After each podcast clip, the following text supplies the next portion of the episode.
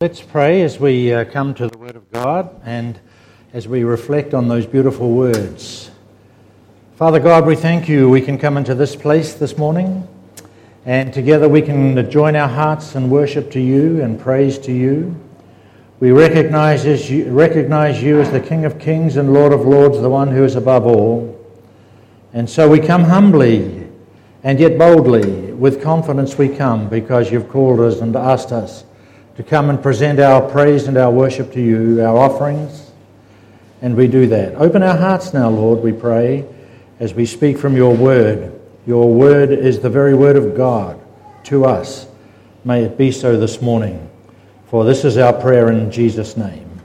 Amen. So today we've uh, called the message, Who Will Serve the Lord? Last week we looked at Jesus as the one above all. He is the one who is our focus. But now, as a church uh, that's going through a transitional period, we ask ourselves what role do we play and where do we fit in? Is there a role for us? Who will the new pastor be? What will he look like? Will I like him? Will he like me? All these questions come around and mostly they are irrelevant. We want to know what God wants. And so I want to talk to you about what God has given to us as our role Firstly, uh, more importantly, maybe this week in terms of those who are full time workers, but then for all of us. Uh, and our serving uh, scripture verse comes from uh, Matthew chapter 28. You know this verse, and the problem with verses you know is that you read them and we don't uh, look at what might, they might be saying to us today. Jesus came to them and said, All authority in heaven and on earth has been given to me.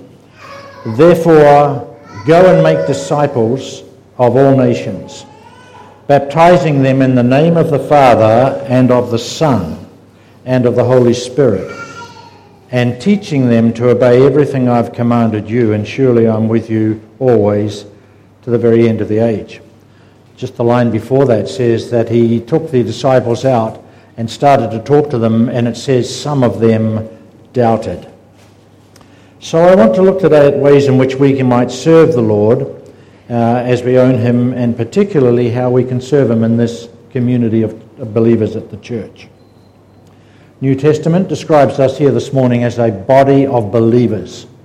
We're joined together by His Spirit, and we come and we've been given gifts and attributes that we should put together so that we can enable, it will enable us to reflect the life of Christ outside around the people here.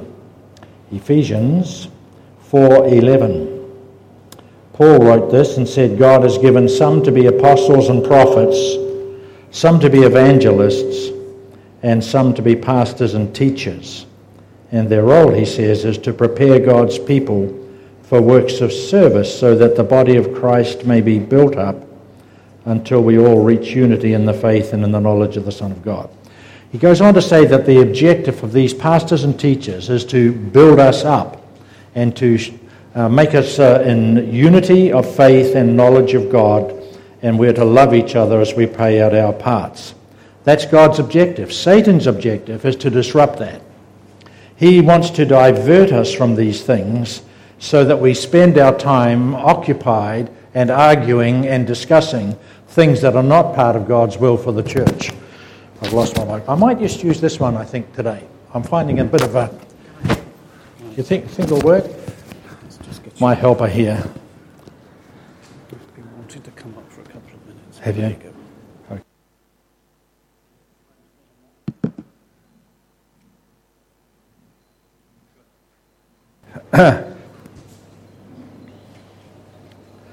Uh, Satan's objective is to divert us. Nothing more than Satan likes than us occupied with discussing stuff that tends towards division.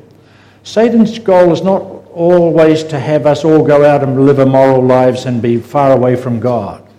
He would like us to be disconnected with our head.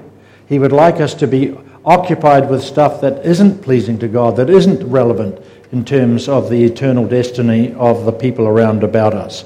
So, although he says that we are to do things decently and in order, he wants our focus to be on building one another up in the faith and joining together in unity and uh, growth in the Word. So, as, a, as an example of this, I want to go back again today to the Old Testament and look how Israel started with that. A picture of God that will illustrate in some ways how we might structure our ministries uh, today.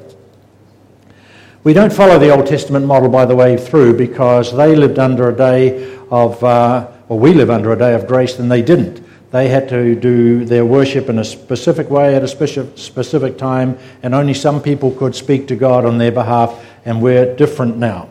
Where we come and we follow uh, the way that God has set it up for us. So, back in Genesis, we looked at Abraham last time, and Abraham had a son called Esau uh, and Isaac, and Isaac had two sons, Esau and Jacob, twins. And you remember, if you know the story, Jacob was the not really the inheritor, but he pushed his way around and he got the inheritance.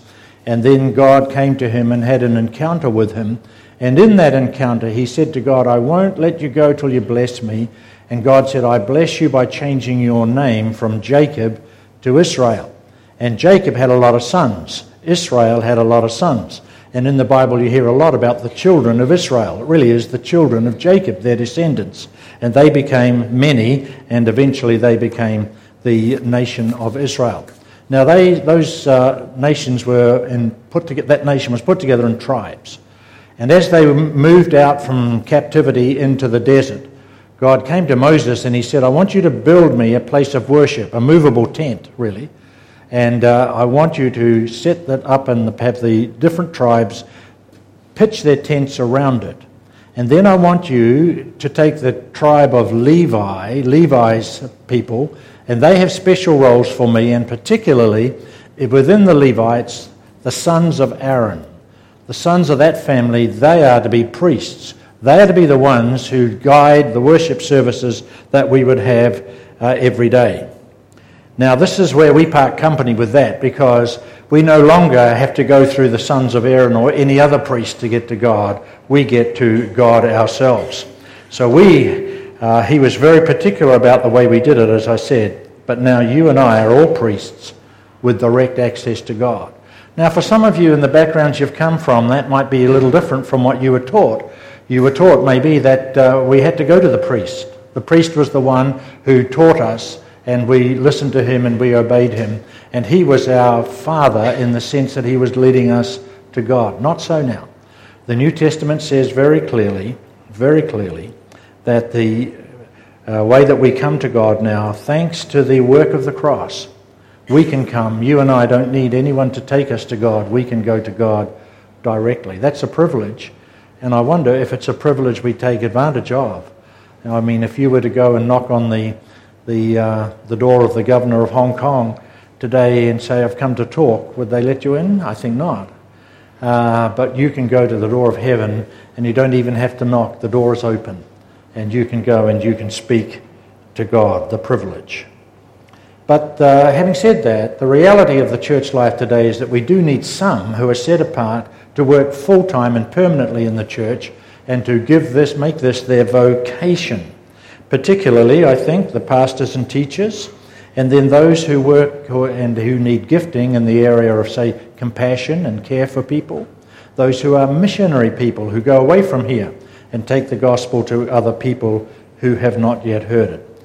And the model that God calls specific people comes out nicely uh, in the book of uh, Acts 13, where they were reading there. Uh, were, we read there the five elders in the church were praying, and as they prayed, the Holy Spirit broke in, and there were five elders. And one of them, I'm just getting used to this thing now You've got to be there. There you go. While they were fasting and praying, the Holy Spirit broke in and said, Separate Barnabas and Paul to be missionaries to Cyprus and beyond. From the five people there, just one of those was a Levite. Barnabas was the Levite, the rest were not. In fact, it's interesting to me, maybe not be to you, but I'll tell you anyway. Then the New Testament, Levites are only mentioned twice. This one here, when Barnabas was called a Levite, and the other one was that story of the Good Samaritan. You remember the man going from Jerusalem to Jericho, was beaten up by some thieves and left on the ground um, with not much life left? And a Levite priest came along. And it says he saw him there, but he crossed the road to avoid him and went the other way. And then a Samaritan, the Samaritan were hated people by the Jews. The Samaritan came along and did what the priest should have done. He ministered to that man. So there's no other mention there, and it would seem very clear from other scriptures that God is no longer looking to Levites. You don't have to be a, a, a descendant of Levi to come and to worship God. All of us, as I say, are able to do what God wants done. So uh, it tells me that God is not interested in status or title or even ability. He is looking for availability. And so this morning, He's looking for availability from all of us. And I want to take Paul's words to Timothy and apply them to you because sometimes we read these words and they, we don't think they do. I want to say to you, whoever you are this morning, don't let anyone look down on you. Don't let them look down on you because you're young in the faith, or you've had failure in the past, or that you don't think you're suitable for a, a, a working or ministry in the church. Don't let anyone look down on you, but set your heart on serving God using the gifts and abilities He's given you. Because He can make you fruitful and He can give you the desires of your heart. You have a place in this church body. There's a, a work that you can do for Jesus, and you can be useful. Don't let anyone tell you that you are not it. It came out in one of the words I am who you say I am. And God says, You are my child, and you are gifted, and you are able. And so look for opportunities that you can do it. But I want to add a caution here for leaders in the church who are charged with appointing people to ministries I got this advice a few years ago, and I wish I'd had it earlier because there's often trouble in churches, uh, and we don't work together in harmony. And one of the reasons I think of this is because of this. Uh, elders in the church, leaders in ministries, do not give a ministry to someone who cannot live without it. Ministry must be done in the strength and authority that God provides. And sometimes you've got a, a, role to fill and there's nobody putting their hand up. And so somebody does, and you say thank you and give that ministry. Find out later that they were not so humble and gracious in their wanting it. They wanted to have a title and they wanted to have authority over people. Ministry in the church is not about that. We serve our God. We bow before the Lord and we serve Him.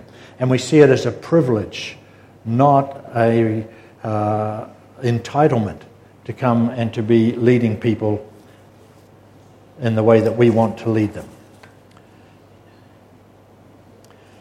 The family of Aaron was separated for ministry, and Barnabas and Paul were separated for a full time ministry. And Paul wrote about this uh, a couple of times, and he said, I came out from among them and be separate, and I want you to do the same. So, among us here today might be some that God is going to call out from our regular work and put us into some vocational role. He said, I was separated, this is Paul, separated to the gospel of God from my other uh, opportunities. And then he said, God set me apart from birth and called me by his grace. I wonder about that. God separated me from birth. I have the feeling that one or two of you might be uh, here, and from a very early age, you've felt the call of God on your life. Uh, it happened to me. And uh, I don't know why it was, but from a very early age, and I can't really remember when it started, I had a desire to learn more about China.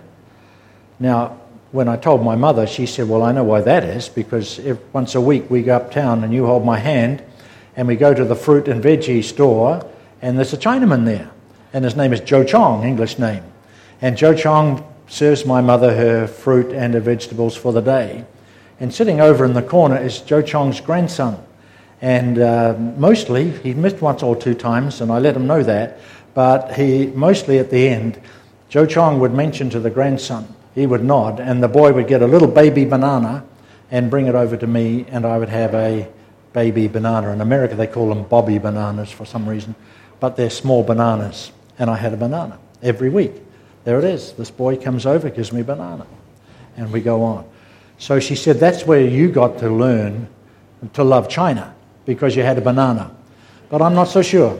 Around 12, 13, 14 years of age, um, a man came to town and he was a missionary to China. And he struck a chord in me that has stayed with me ever since. He, he left a book. He told his story, but he left a book about how he was imprisoned in China. And the book is called When Iron Gates Yield. You may have read it. I know it's around in old bookstores now. Of how the prayers of God's people bent the uh, iron bars of that uh, prison and allowed him out, not only to leave the country, but to still stay there and ministry. Geoffrey Bull, I think his name was. It was his name, Geoffrey Bull. When irons, and that and got to me as a 12-year-old. I want to go to China.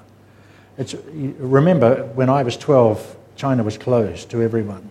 Then I read a story. A man from Far East Broadcasting came and said to us about the Bai family and how they were secretly writing down uh, in their little notebooks the scriptures as they were read every night over the airwaves of uh, FEBC. And they would write down a page and write down. And each of the family, there was a grandmother, grandfather, father, mother, and boy. And uh, five people in the house. And they didn't know that each was doing it. And they were hiding it because the government was uh, encouraging people if you see people disobeying, tell them, even if they're your family. And so all of these five would write down and hide. And then one day the mother discovered in her boy's room these scriptures. And so uh, as he was talking, she raised that with him. And he confessed that he was uh, following Jesus and writing down the scripture. And so she pulled out hers and said, And so am I, and so is your father. And then they keep it from grandma and grandpa because they're not to know. But eventually they did, and they found the unity in Christ even though were, well, that touches a boy's heart when he's 16, 17 and wanting to conquer the world. I thought I want to be a part of that. Well, God has led us on to America, and we've, we've really not had any direct input in, uh, in China. But uh, from birth, he's had that on me. Now, we've been into China lately. Next week, I hope, uh, to one of the young leaders that we had the privilege of uh, training and now she, she is a, about a 30 year old lady, is a dynamic evangelist amongst her people. And she's coming out to see us and say hello, and uh, you might meet her. But there's thousands of people like that. So while we haven't been missionaries to China or done anything, anything of note, we've had a little part. And uh, so that's exciting. Now, the, go round to the end. So we stay 20 years in, in America and we go back to New Zealand to the church that we used to be in. And uh, it's changed, of course, hardly anyone is there, but uh, it's more multicultural, which I rather like. And then one day, one of the elders gets up to introduce communion and he tells a story, Chinese man, ethnic. And he's telling the story, and I'm thinking, whoa, something's familiar here. And uh, he talked about working as, in his grandfather's fruit and vegetable store and he would take the money over to the bank across the street, and I knew that. So I said to him later, I said, Excuse me, Tony, um, I think you're talking about Joe Chong and Martin. And he said, That's right, he's my grandfather. And I said, You were the boy that gave me bananas. Every day you'd give me a small banana. And he said, That was my job. And I said, Why not you give me a big banana? and he said, Ma, Grandpa Joe, Joe does not like to give big, big banana away. But I thought that's a nice little circle, and Tony and I are good friends now. My point is this if God has touched your heart and you have a desire for something or some sort of people, don't let it go. Go for it. You know, the world will say, follow your dream. I say, follow the dream if it's the dream of the Lord. And He he gives us the desires of our hearts for it. Don't let anyone look down on you, said Paul to Timothy, because you're young. But you be faithful in your growth and go to be the person that God wants you to be, and He can use you. And you listen to the stories of the great men and women in our eyes who've gone and done great things for God, have broken frontiers, who've seen iron bars yield. They started out like you and me just simple kids going to school, playing, kicking a ball, playing on a scooter down on the promenade. We didn't have scooters. Watch that if you ever go there. We go there every night to walk. And uh, it's a mass of scooters and little children who go fast. But follow your dream and let God take you. Well, quickly we go on. The priests of Aaron, then, when they were to become priests in the, in the tabernacle and then the temple, they had a process uh, before they went into ministry. For them, at age 25, they would start an internship of five years, and then at 30 years, they were appointed as priests, and they would have a turn at ministering and, and offering worship on behalf of the people there. 20 years, and then at 50, they would retire and then they would become, shall we say, the overseers, the keepers of the, the standards for the rest of the priests. So that indicates to me God does not call novices, but He calls people who've progressed through uh, some training and through some uh, discipleship and have given them lives uh, opportunity to progress. They've proved themselves fit for the trust that goes with preaching the Word of God and being God's service especially when it involves, say, the uh, intimate parts or intimate uh, dealings of people in the church. Um, in the book of Numbers, chapter 8, there's a description of the uh, four things that they had to have that would uh, be tested before they were allowed to be a priest. And the first one was they had to give testimony to their walk with God. I don't mean they had to stand up here and say, I was here and I listened to this and I became a Christian or a follower. It was the testimony of their walk with God. You know the Sunday school song that they used to sing? They're not listening, no, they're looking at your walk, not listening to your talk. And that's how it is. We can talk a good talk, but our way, what is our walk? And so these priests first had to give testimony to their walk with God. And uh, today I think that's true because, and there's great opportunity, let me say, to show Christ's love and grace in your walk. You know, this is a town like most towns in a city, in most cities in the world, where whoever gets to the door first goes through the door. And they might get to the door second, but somehow they get through first. Because good manners, as we would describe them, are not evident. But if you stop and open the door, if you stop and smile, say hello to a child, wave, give a thumbs up sometimes, whatever it is, show from Mind you, that's not describing Christ, I know that, but you're, you're loving people rather than trying to push people aside. Testimony of your walk with God. You know, as I say, it's easy to act here in church. You, you look pretty good this morning, most of you, and uh, still awake, but um, that's not it. It's not your actions in church, it's your reactions in the world that people notice.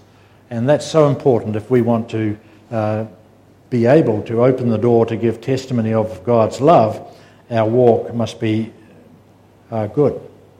The second thing they had to do was to identify sin and how they applied the Word of God to their daily life. So this is an investigation. You know, they're brought before some of the other priests, and they're told to say, "Do you identify sin in your life?" And so they would go through that. So this is getting quite close to the heart you know, I'm not going to ask you, would you raise your hand and, and, and agree to this as a sin in your life? Uh, because some of these things are personal, but they need to be addressed if God is to call you into, shall we say, a ministry of more of a full time nature. He wants to know, and the people want to know, that you can be trusted. Because uh, we would like to say we have no sin in our life, but you know that we are sinners still and we fail in certain areas. And so they would be asked to show how they applied the Word of God to daily life. And more and more, as I get older, I learned that in my earlier days I was reading the Word of God and I was reciting the Word of God, but I was not living the Word of God. Uh, I thought I was, but even more now, I realize that the Word of God is a Word of God to me to put into practice. And so the next one would be how they acknowledge the temptations of the world and the cleansing of their thought life. Man, you, you would think that whoever wrote that all those years ago was writing it for today. The thought life, the opportunities we have with modern media uh, to engage in looking at or reading or uh, comprehending some of the things of the world that are distasteful and that are against God's standards, immoral, many of them. And so they are readily available, and you know, you know that you only need to hit your computer twice more than you usually do, and there's all sorts of images for you to look at and eventually to pay for. And we never had those things, it's private. You know, in back in the book, one of the early books there, the, uh, the young prophet says, I said names just elude me, it doesn't matter. Um, the prophet said, I was in the Spirit of the Lord, and he took me to the temple where the priests were operating. And he says, Look, Son of Man, there's a hole in the tent, a peephole for you to have a look. See what's going on in there. And I looked and I saw the priests had covered the walls of their working space with immoral, uh, idolatrous artwork of the nation. And God was unhappy. And I just think of a computer screen what, what can come up there? Can, we can fill our minds with the idolatrous, immoral uh, artwork of the nation. So we have to be careful and we have to be uh, honest and accountable. I worked you know, for, for 11 years as the overseer of 100 and some churches and about 350 pastors. And the rate of pornography problems is more than I would like to tell you because nobody gets up in the morning and says, I think I'll go and chase things that are uh, uh, um, against God's will. It starts with a step and another step. It starts with moving to one screen and keeping going, one more. The devil will always want to take you more further than you want to go. The devil will always want you to stay longer than you want to stay. And ultimately, he will always want you to pay more than you want to pay. And so be careful when you come to these things. When you're faced with these things, put a guard. And for men, I've said, found the best, op- the best way to do that is to have a close friend who will guard your heart with you and who will hold you accountable. Anyway, I'm lingering on that a little bit much. The last one is the washing of their clothes, which is a symbol of embracing their consecration to the Lord, habits, thoughts, and daily walks set apart for His service. Joshua chapter 3, the Israelites are getting ready to cross the Jordan. And uh, Joshua comes to the leaders and says, Sanctify yourselves, for tomorrow the Lord will do amazing things among you. Sanctify yourselves. In those days, sanctification was a time when they set apart themselves from the daily uh, activities to spend time in prayer and in meditation. And the one way they would show that, so you know, in, in, today's world, it would be that you decide to set yourself away, apart for fasting and praying, and they would put on a set of clothes, usually white, I think, from most of the people who write the stuff. Uh, but it doesn't matter. It was noticeable. So that instead of coming to you and say, hey, come and see a movie with me, they would see that I'm in a period of sanctification and I want to be left alone to be with God. And so these um, priests uh, had to embrace the consecration process, sanctification process, in a deliberate way, uh, as I say, by washing their clothes and by setting a watch on their habits, thoughts, and daily life. And that's not a bad thing for us to do and to demand of our people. I noticed that um, you know the, you have a staff here, full-time staff, and I hope that the, the elders are, are counselling them to take time. They don't spend the whole day at their desk doing administrative work, but they take time to pray individually and together and to read the scriptures and to study and to hold one or two accountable, uh, each other accountable. I can say from my interaction with them over the recent years that's true, and we should embrace that and even encourage it more. So the example is of close scrutiny of those who are called into vocational uh, ministry and who want to be leaders. There's a danger. I notice it more and more in the churches today uh, that we have programs and we develop more interest in making disciples than in being disciples. And uh, we are more inclined to preach the gospel than to embody it in daily life. Now, I want to be careful here because I know that there are very good programs available for discipleship, and you use them here. And there are very good programs used for evangelism. I know you use Alpha, and I mean, that is a wonderful course, and many people have come to know Christ through the Alpha program and have been built up by the, one of the multitude of discipleship programs. But it's not a program uh, that is uh, what God wants. He wants you, and He wants us to grow as disciples ourselves. And so, the thing I have noticed in churches is that there's a strong discipleship team who are using material and teaching other people how to do it. But I want to say, well, let's come back and are you living it? And are you embodying the gospel, as we've mentioned earlier, rather than just say throwing out things? Uh, I'm not saying abandon the alpha course by no means, but myself, does that become my substitute for living the gospel out before others? The detail attached to the training and daily life of those members of Aaron's family, you would think, would have ensured adherence to what God's plan was and a holiness, attitude of holiness, but it was not so. On the very first day that the tabernacle opened for worship and the priests got there ready, two of Aaron's sons, who appeared to be drunk, thought they would spice up. They were, they were burning in, you know, uh, animal parts. They thought they would spice their offering up. And it says in my language, or today's language, they added incense and some fire accelerant. And when you think about that, there must have been quite a spectacular display compared to the people down the next booth that were in theirs. And they thought that was pleasing God, but God was not pleased, and God struck them dead. And then he came to Moses, did God, and he says, Among those people who are called to approach me, I demand holiness. I demand respect from those uh, who will be meant to honour me. So that tells me that uh, why there's a lot of freedom in the way that we worship and do our things.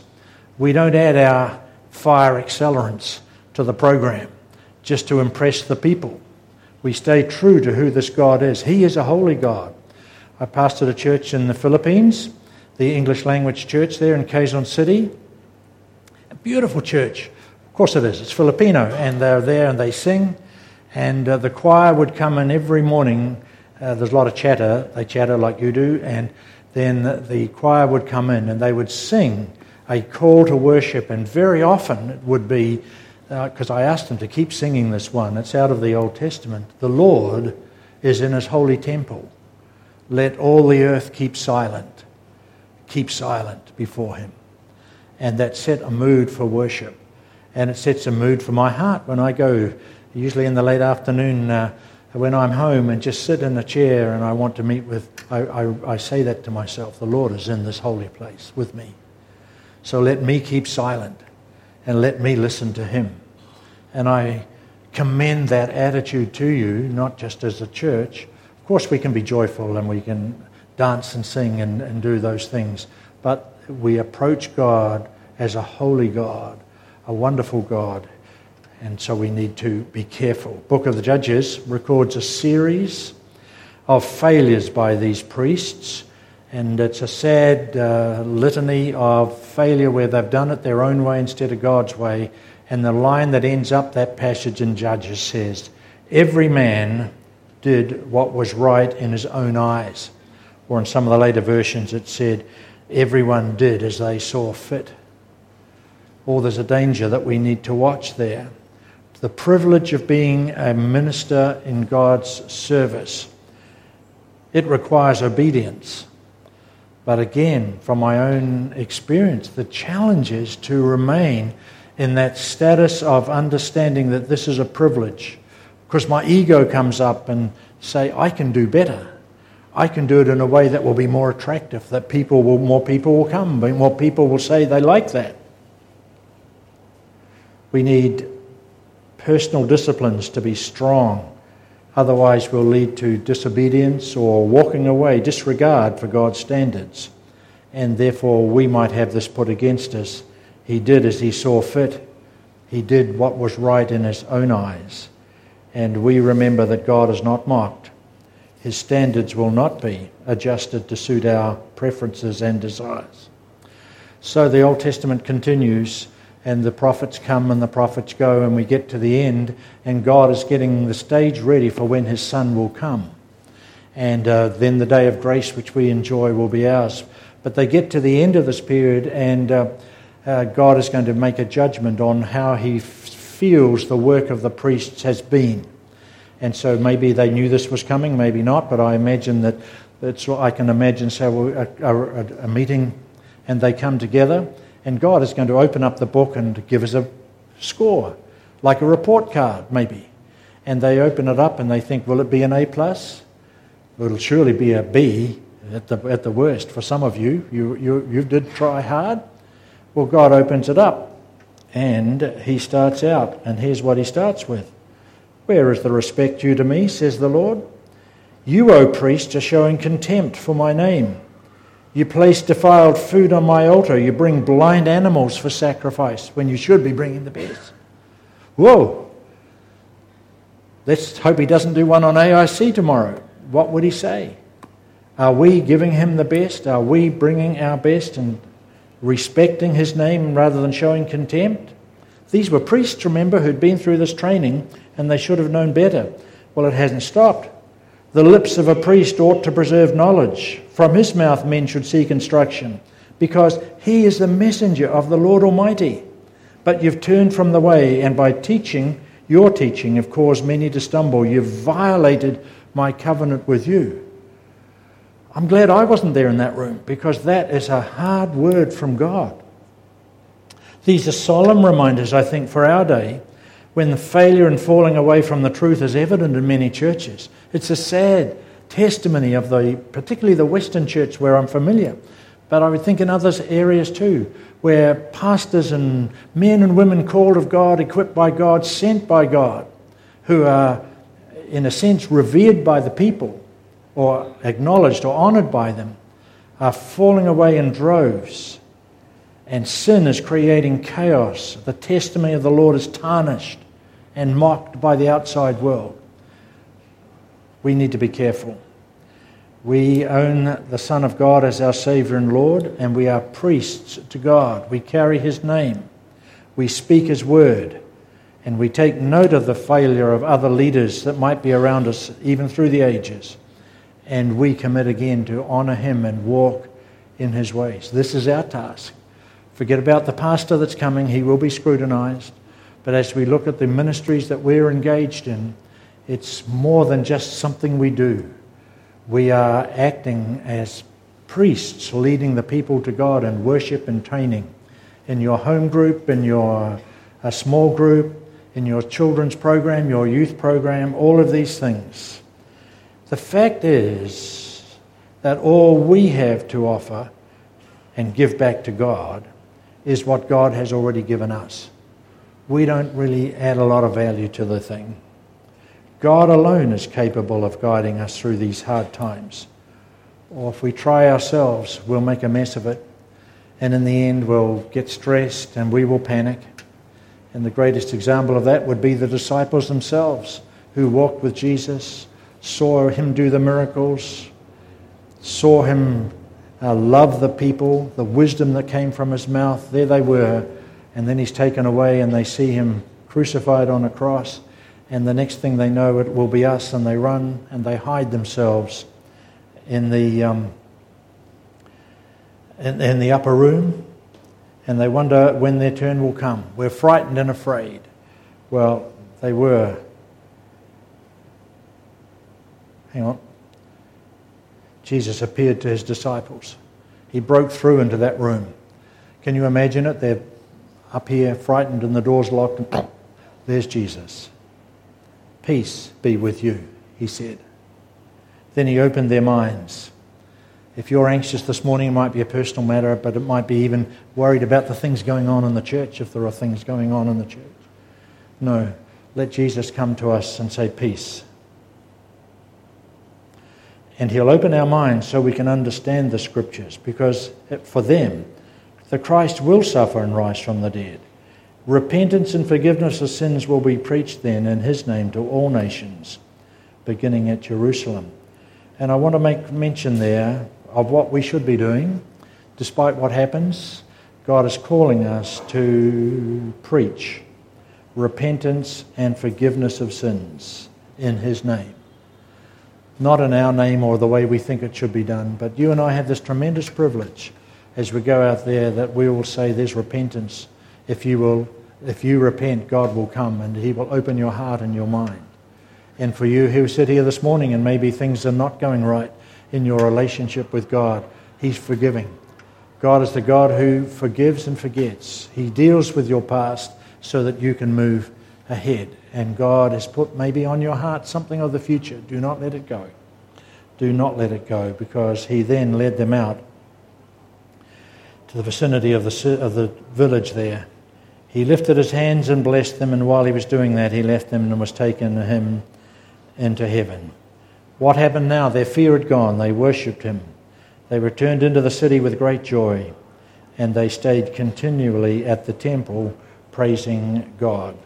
This is God's plan for us to stay and to worship Him despite the circumstances and to stay true. You have a role. The new man coming, if he comes, or when he comes, uh, is not the Saviour. We have the Saviour with us today, and we have a life to live, and you have a part to play. And I encourage you to look at what that might be and to open your heart and to know that uh, going through processes is good and necessary for discipline, but only if we obey them. Decisions are easy, but implementing decisions are much harder, I've found. I'm going to exercise more. I decide, and I tell my wife, I'm going to exercise more. Well done. And the next morning, when do you start? Well, we haven't started yet. I'm telling you, will you follow Jesus as he wants you to? Start today and go your way and enjoy him today and all that's happened. God bless you. Thank you for having us here. We're enjoying it. I believe we might have a song to sing.